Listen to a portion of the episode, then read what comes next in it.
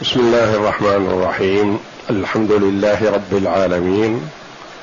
والصلاة والسلام على نبينا محمد وعلى آله وصحبه أجمعين. وبعد. بسم الله أعوذ بالله من الشيطان الرجيم. بسم الله الرحمن الرحيم. ولقد آتينا موسى الكتاب وقفينا من بعده بالرسل. وآتينا عيسى ابن مريم البينات وأيدناه بروح القدس. أفكلما جاءكم رسول بما لا تهوى أنفسكم استكبرتم ففريقا كذبتم وفريقا تقتلون. حسبك. هذه الآية الكريمة من سورة البقرة. جاءت بعد قوله جل وعلا ثم أنتم هؤلاء تقتلون أنفسكم وتخرجون فريقا منكم من ديارهم تظاهرون عليهم بالإثم والعدوان وإن يأتوكم أسارى تفادوهم وهو محرم عليكم إخراجهم. أفتؤمنون ببعض الكتاب وتكفرون ببعض؟ فما جزاء من يفعل ذلك منكم إلا خزي في الحياة الدنيا ويوم القيامة يردون إلى أشد العذاب وما الله بغافل عما تعملون. أولئك الذين اشتروا الحياة الدنيا بالآخرة فلا يخفف عنهم العذاب ولا هم ينصرون. ولقد آتينا موسى الكتاب.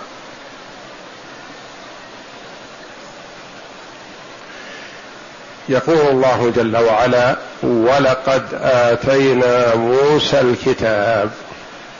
هذا الأسلوب أسلوب القسم لأن اللام هذه تسمى موطئة للقسم وقد حرف التحقيق. والقسم للاهتمام بما بعده وإلا فأخبار الله جل وعلا وأخبار رسوله صلى الله عليه وسلم كلها صادقة مؤكدة. ما تحتاج إلى قسم ولكن من باب التأكيد. والنبي صلى الله عليه وسلم أحيانا يقسم و وخبره صدق وإن لم يقسم عليه الصلاة والسلام لكنه كثيرا ما يقول والذي نفسي بيده كذا والقسم إذا كان صادقا فهو توحيد لله جل وعلا. ولا ضرر فيه على العبد. جاء عن عمر رضي الله عنه أنه قال لا تمنعكم اليمين من حقوقكم والله إن في يدي عصا ويشير بالعصا رضي الله عنه وهو على المنبر. فالقسم الذي يجزم صاحبه بأنه صادق فيه لا يضيره. سواء كان لتأكيد ما يقول أو لنفي ما ادعي عليه به. وإذا كان القسم على أمور مالية لنفيها فلا شك أن التورع وترك القسم أولى. لذا كان المرء شاك في الأمر. فعثمان رضي الله عنه توجهت عليه اليمين في قضية ما فأعطى ما طلب منه ولم يحلف على البراءة وهو متيقن من براءة نفسه لكنه تورع رضي الله عنه وقال لا يوافق قدرا فيقال بيمين عثمان. فإن توقف على توقف عن اليمين بعدما تتوجه إليه فلا بأس. وإن كان متيقن صدق نفسه فيحلف فلا حرج عليه ولا ضرر. وجاء عن أحد السلف رحمهم الله أنه توجهت عليه اليمين في درهمين فحلف. وتوجهت عليه اليمين في نفي أربعين ألفا فلم يحلف. فقيل له يرحمك الله حلفت على درهمين بنفيها وأبيت أن تحلف على أربعين ألف لتسلم منها. فقال حلفت على الدرهمين لئلا يأخذها صاحبي وهي لا تحل له. حلفت من أجله حتى لا تدخل عليه وهي لا تحل له. وأما المبلغ الكبير الأربعون ألف فلوجود الشك عندي فيها توقفت عن اليمين والتزمت بها ولم يستطع سدادها فسجن من أجلها. يقول الله جل وعلا ولقد آتينا موسى الكتاب. آتينا بمعنى أعطينا. والمراد بالكتاب هنا التوراة. والله جل وعلا أنزل كتبا على أنبيائه ورسله. فالتوراة والإنجيل والزبور والقرآن كلها كلام الله جل وعلا حقا. فالتوراه أنزلها الله جل وعلا على موسى والإنجيل على عيسى والزبور على داود والقرآن على محمد صلى الله عليهم وسلم. ويجب علينا الإيمان بكتب الله جل وعلا. الإيمان بالكتب ركن من أركان الإيمان الستة. أن تؤمن بالله وملائكته وكتبه ورسله واليوم الآخر وبالقدر خيره وشره. ويجب علينا الإيمان بالكتب الثلاثة اجمالا. يعني أن الله أنزل على موسى كتابا هو التوراة وأنزل على عيسى كتابا هو الإنجيل وأنزل على داود كتابا هو الزبور اجمالا. ويجب علينا الإيمان بالقرآن تفصيلا لأن الله جل وعلا تعبدنا به وهو شرعنا. ولقد آتينا موسى الكتاب الذي هو التوراة. وقفينا من بعده بالرسل. قفينا. قفاه بمعنى تبعه.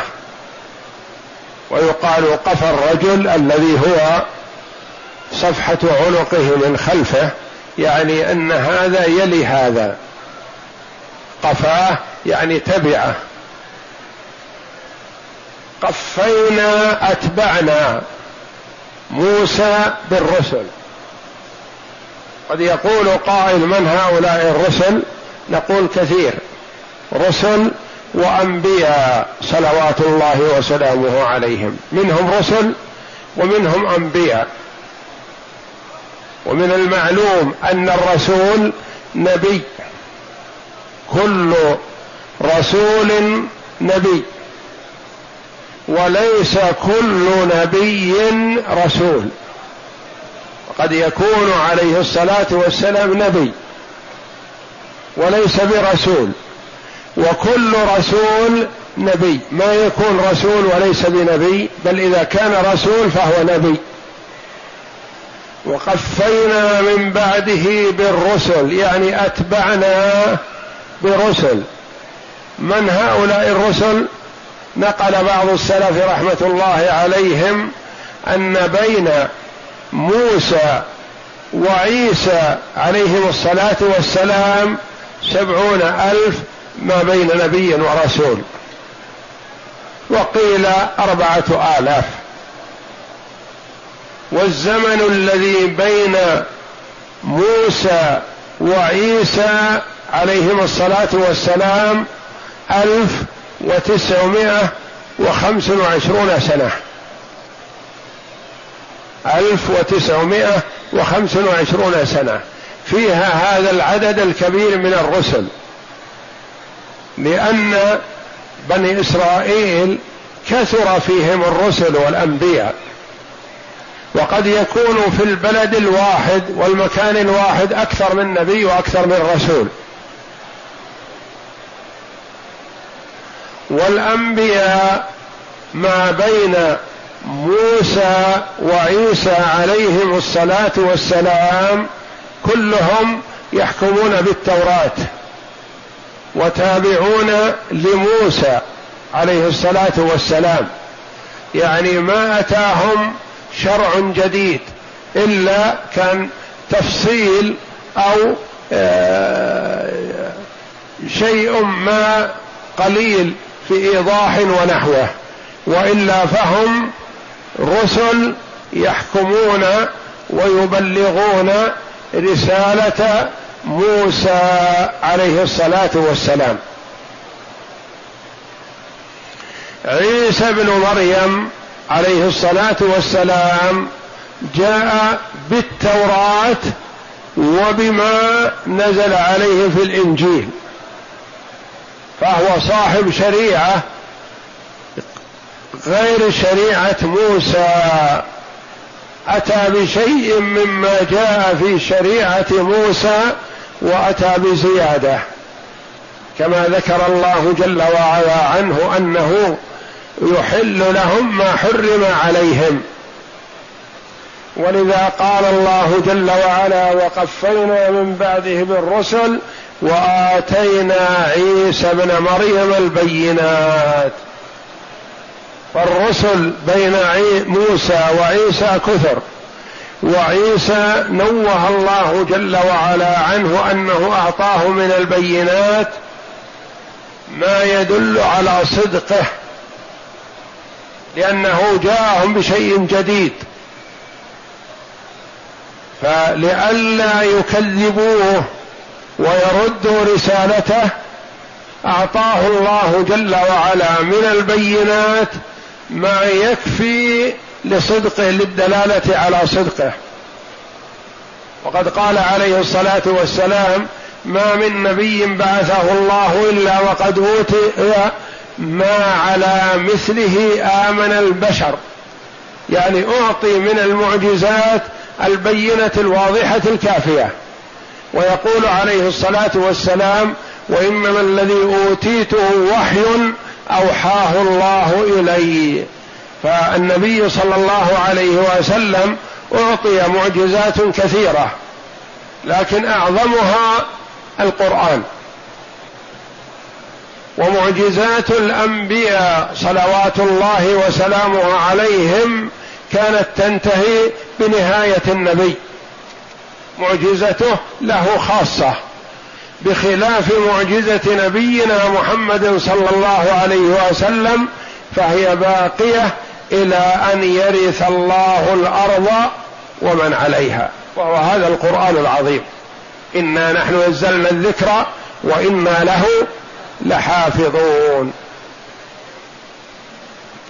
وقفينا من بعده بالرسل يعني أتبعنا موسى برسل كثير جاءوا بعده يدعون إلى شريعته. وآتينا عيسى ابن مريم البينات أعطاه من البينات ما هو أكثر من غيره لئلا ترد دعوته. فكان يبرئ الأكمه والأبرص ويحيي الموتى بإذن الله. وكان يعمل من الطين على صورة حيوان فينفخ فيه فيكون طيرا بإذن الله. ومعجزات الأنبياء صلوات الله وسلامه عليهم أجمعين كانت من جنس ما برع فيه قومه غالبا. ففي زمن موسى عليه الصلاة والسلام كان السحر له رواج وانتشار وكثرة فأعطاه الله جل وعلا من المعجزات ما هو على شكله وإن خالفه لأنه حقيقة. معجزة موسى حقيقة وليست بخيال. السحر تخييل ومعجزة موسى عليه السلام حقيقة لكنها من جنس لأنه تناظر هو والسحرة. فكان السحرة رموا في الميدان والساحة العظمى أنواع السحر.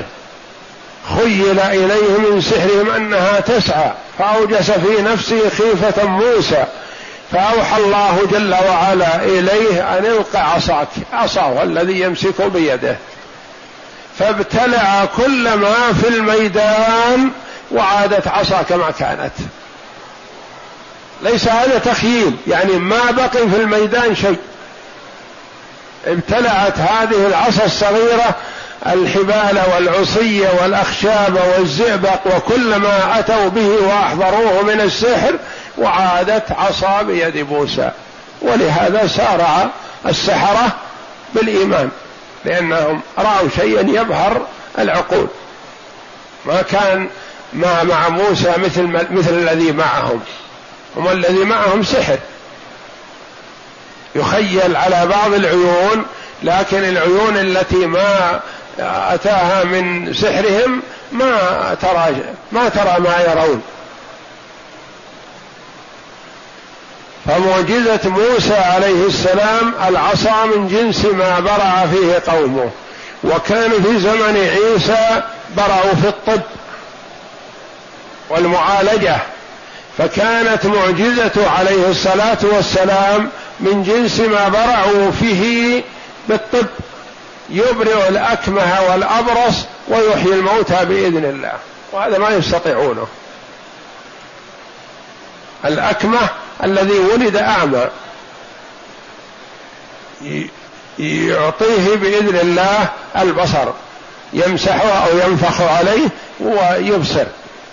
الأبرص والأقرع يمسح بيده على رأسه وجسده فيبرأ بإذن الله.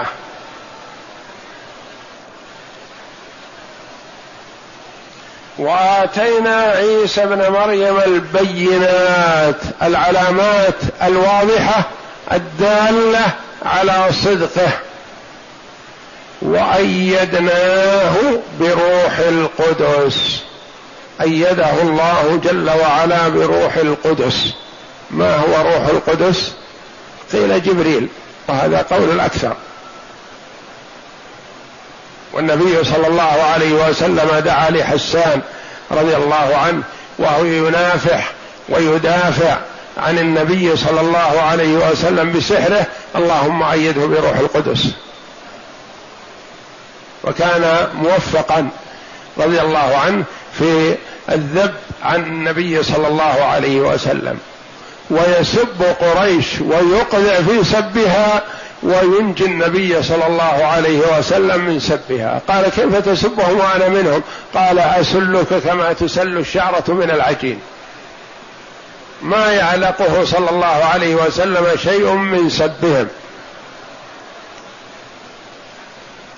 فأيد الله جل وعلا عيسى بجبريل عليه السلام. كان معه باستمرار حتى إنه يسافر معه في سفرة ويعود في عودته. وقيل المراد بروح القدس التو... الإنجيل الكتاب لأنه روح فالوحي حياة حياة للقلوب. وقيل غير ذلك. وأيدناه بروح القدس. لما كان هذا التأييد الكثير لعيسى عليه السلام دون غيره من الأنبياء ما بينه وبين موسى. لأن عيسى عليه السلام أتى بشريعة جديدة أتى بشرع ونسخ ما نسخ على يده مما جاء في التوراة فاحتاج إلى قوة برهان. عليه السلام وأيدناه والتأييد التقوية يعني قويناه وثبتناه وشددناه عضده بروح القدس. ثم إن الله جل وعلا عاتب بني إسرائيل ووبخهم ولامهم فقال أفكلما جاءكم رسول بما لا تهوى أنفسكم استكبرتم؟ أرسلنا إليكم الرسل الكثير لأن الرسل بني إسرائيل كثر كما قيل بين موسى وعيسى سبعون ألف. والله جل وعلا جعل علماء هذه الأمة المحمدية بمثابة الرسل والأنبياء في بني إسرائيل. يبلغون شرع الله وختم الأنبياء بمحمد صلى الله عليه وسلم فليسوا بحاجة إلى نبي ولا رسول. والعلماء علماء هذه الأمة يقومون مقام أنبياء بني إسرائيل. أفكلما جاءكم رسول بما لا تهوى أنفسكم لأنها تهوى أنفسهم الشر تهوى أنفسهم الحرام تهوى أنفسهم ترك التكاليف الشرعية تهوى أنفسهم أكل أموال الناس بالباطل تهوى أنفسهم السيطرة على عباد الله والتجبر والتعاظم. يعني صفاتهم تميل إلى ما إلى الشر وإلى ما لا خير فيه. والأنبياء عليهم الصلاة والسلام يقفون بينه وبين هذا يحاولون الحيلوله بينهم وبين ما تهوى أنفسهم. فما يكون لهم صبر على أنبيائهم ولا طاعة.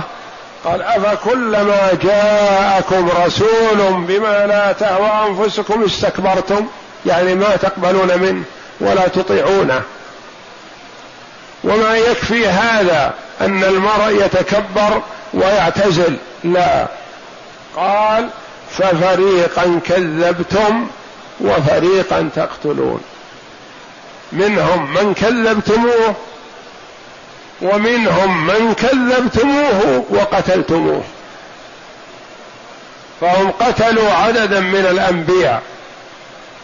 من جبروتهم وتعاظمهم وعدم مبالاتهم بأوامر الله قتلوا أنبياء الله.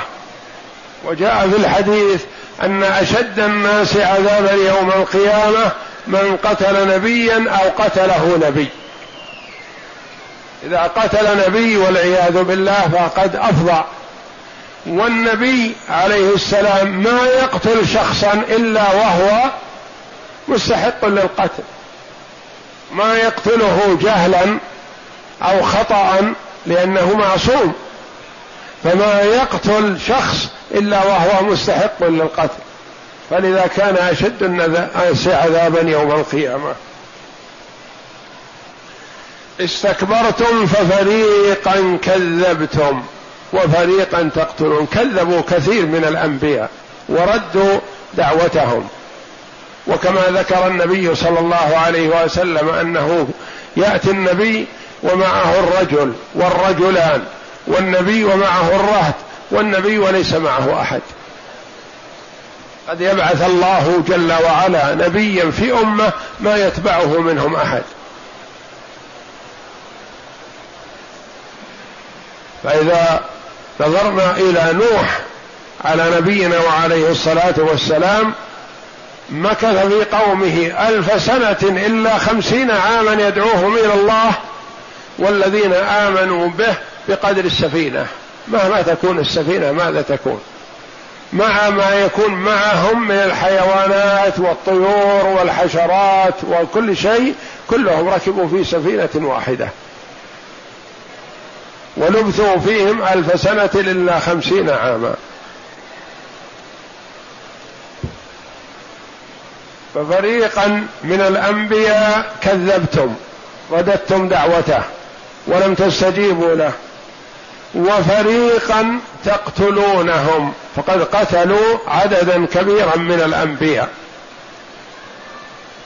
وفي هذا توبيخ لهؤلاء الموجودين في زمن النبي صلى الله عليه وسلم أن هذا ديدنهم. حتى إنهم عليهم لعنة الله هموا بقتل النبي صلى الله عليه وسلم عدة مرات. يحاولون قتله. أعطوه شاة مسمومة. يريدون قتله. قدموا له كأنه من باب الإكرام شاة. فأكل منها فنطقت بأن فيها سم.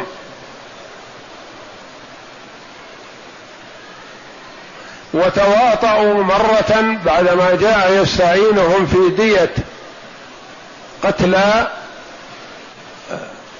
تباطؤوا عليه وأنسوه على نية أنه يجلس عندهم وأمروا من أمروا أن يرقى فوق هذا البناء الذي هم تحته ويرسل على النبي صلى الله عليه وسلم صخرة عظيمة حتى تقتله.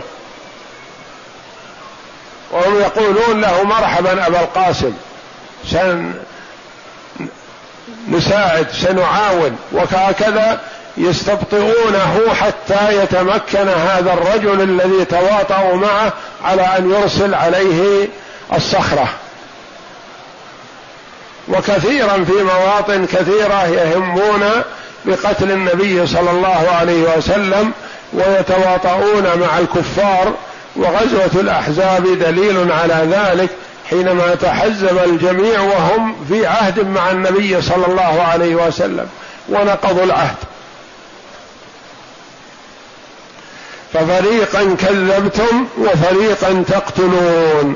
يعني أن ردكم لدعوة محمد صلى الله عليه وسلم الذي تعرفون صدقه ورسالته كما تعرفون أبناءكم. ليس بمستغرب لأن هذا ديدنكم مع الأنبياء. اقرأ. ينعت تبارك وتعالى بني إسرائيل بالعتو والعناد والمخالفة والاستكبار على الأنبياء وأنهم إنما يتبعون أهواءهم. فذكر تعالى أنه آتى موسى الكتاب وهو التوراة فحرفوها وبدلوها وخالفوا أوامرها وأولوها. وأرسل الرسل والنبيين من بعده الذين يحكمون بشريعته كما قال تعالى إنا أنزلنا التوراة فيها هدى ونور يحكم بها النبيون الذين أسلموا للذين هادوا والربانيون استدل بهذه الآية على أن الدين الحق دين الأنبياء السابقين هو الإسلام. بما في ذلك أنبياء بني إسرائيل. يحكم بها النبيون الذين أسلموا للذين هادوا. ما كان إبراهيم يهوديا ولا نصرانيا ولكن كان حنيفا مسلما. إن الدين عند الله الإسلام. يحكم بها النبيون الذين أسلموا للذين هادوا والربانيون والأحبار. بما استحفظوا من كتاب الله وكانوا عليه شهداء الآية. ولهذا قال تعالى وقفينا من بعده بالرسل. قال بعضهم أتبعنا. وقال غيرهم أردفنا. والكل قريب. كما قال تعالى ثم أرسلنا رسلنا رسلنا تترى. تترى يعني تتتابع. نعم. حتى ختم أنبياء بني إسرائيل بعيسى بن مريم عليه آخر أنبياء بني إسرائيل عيسى على نبينا وعليه أفضل الصلاة والسلام. وعيسى عليه السلام ما جاء بعده إلا محمد عليه الصلاة والسلام. فالأنبياء أنبياء بني إسرائيل ختموا بعيسى. وكلهم يبشرون ويخبرون ويأخذون العهد على قومهم بالإيمان بمحمد صلى الله عليه وسلم إذا بعث وهم موجودون. فجاء بمخالفة التوراة في بعض الأحكام ولهذا أعطاه الله من البينات وهي المعجزات.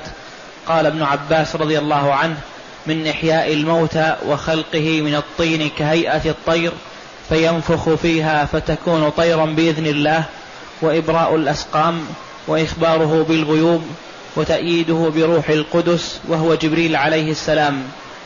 ما يدلهم على صدقه فيما جاءهم به فاشتد تكذيب, تكذيب بني إسرائيل له وحسدهم وعنادهم لمخالفة التوراة في البعض كما قال تعالى إخبارا عن عيسى عليه السلام ولأحل لكم بعض الذي حرم عليكم وجئتكم بآية من ربكم. الآية فكانت بنو إسرائيل تعامل الأنبياء أسوأ المعاملة ففريقا يكذبونه وفريقا يقتلونه. وما ذاك إلا أنهم إلا لأنهم يأتون بالأمور المختلفة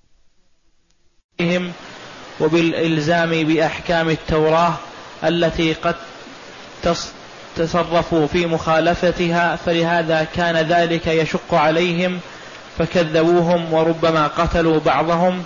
ولهذا قال تعالى أفكلما جاءكم رسول بما لا تهوى أنفسكم استكبرتم ففريقا كذبتم وفريقا تقتلون. والدليل على أن روح القدس هو جبريل عليه السلام كما نص عليه ابن مسعود في تفسير هذه الآية قال البخاري عن أبي هريرة عن, عن عائشة رضي الله عنهم أن رسول الله صلى الله عليه وسلم وضع لحسان بن ثابت منبرا في المسجد فكان ينافح عن رسول الله صلى الله عليه وسلم فقال له الرسول صلى الله عليه وسلم اللهم أيد حسان بروح القدس كما نافح عن نبيك. وفي بعض الروايات أن رسول الله صلى الله عليه وسلم قال لحسان اهجهم أو هاجهم وروح وجبريل معك. وعن ابن مسعود رضي الله عنه أن رسول الله صلى الله عليه وسلم قال إن روح القدس نفث من روعي وأنه لن تموت نفس حتى تستكمل رزقها وأجلها. فاتقوا الله وأجملوا في الطلب. وحكى القرطبي روح القدس نفث في روعي الذي هو جبريل عليه السلام. على الصحيح. نعم. وحكى القرطبي عن مجاهد القدس هو هو هو الله تعالى وروحه جبريل عليه السلام. القدس هو الله وروح القدس جبريل يعني روح الله إضافته إلى الله جل وعلا إضافة تشريف وتكريم. وإلا فالأرواح كلها مخلوقة لله جل وعلا لكن إضافة القدس إضافة روح إلى القدس لاضافه تشريف وتكريم كما يقال بيت الله وناقة الله وسقياها. نعم. وقال بعضهم القدس هو البركة وقال العوفي عن ابن عباس رضي الله عنه روح القدس القدس البركة يعني أنه جبريل فيه البركة والخير لأنه يأتي بحياة القلوب. فهو مختص بالوحي. هو الذي يأتي الأنبياء عليهم السلام بالوحي. والوحي فيه حياة القلوب وحاجة الناس إليه أكثر من حياة الأبدان. وقال العوفي عن ابن عباس رضي الله عنه القدس الطهر. وقال الزمخشري يعني الروح المطهرة الطاهرة لأنها ما مرت بأرحام النساء ولا بأصلاب الرجال. نعم. وقال الزمخشري بروح القدس بالروح المقدسة ووصفها بالقدس وصفهم بالاخت... وصفها بالاختصاص والتقريب تكرمة. وقوله تعالى ففريقا كذبتم وفريقا تقتلون إنما لم يقل وفريقا قتلتم. لأنه أراد بذلك وصفهم في المستقبل وأيضا لأنهم حاولوا قتل النبي صلى الله عليه وسلم. كذبتم يعني كذبتم فيما مضى. وفريقا تقتلون يعني هذا ديدنكم مستمر. ما قتل انتهى حتى محمد صلى الله عليه وسلم هممتم بقتله عدة مرات.